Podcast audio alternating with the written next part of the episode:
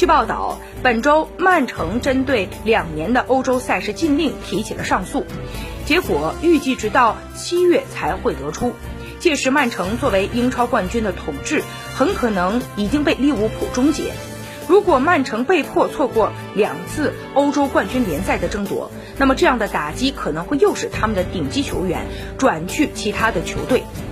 皇马经常与前锋斯特林联系在一起，而德布劳内暗示，如果维持两年的禁赛，他将重新考虑自己的未来。不过，前曼城和英格兰主教练埃里克森敦促两人留在曼城，抵制皇马的诱惑。他说。如果他们愿意的话，可以为皇马效力，但我会失望。我真的希望他们留在英格兰。到目前为止，英超联赛是世界上最好、最受欢迎的联赛，对此毫无疑问。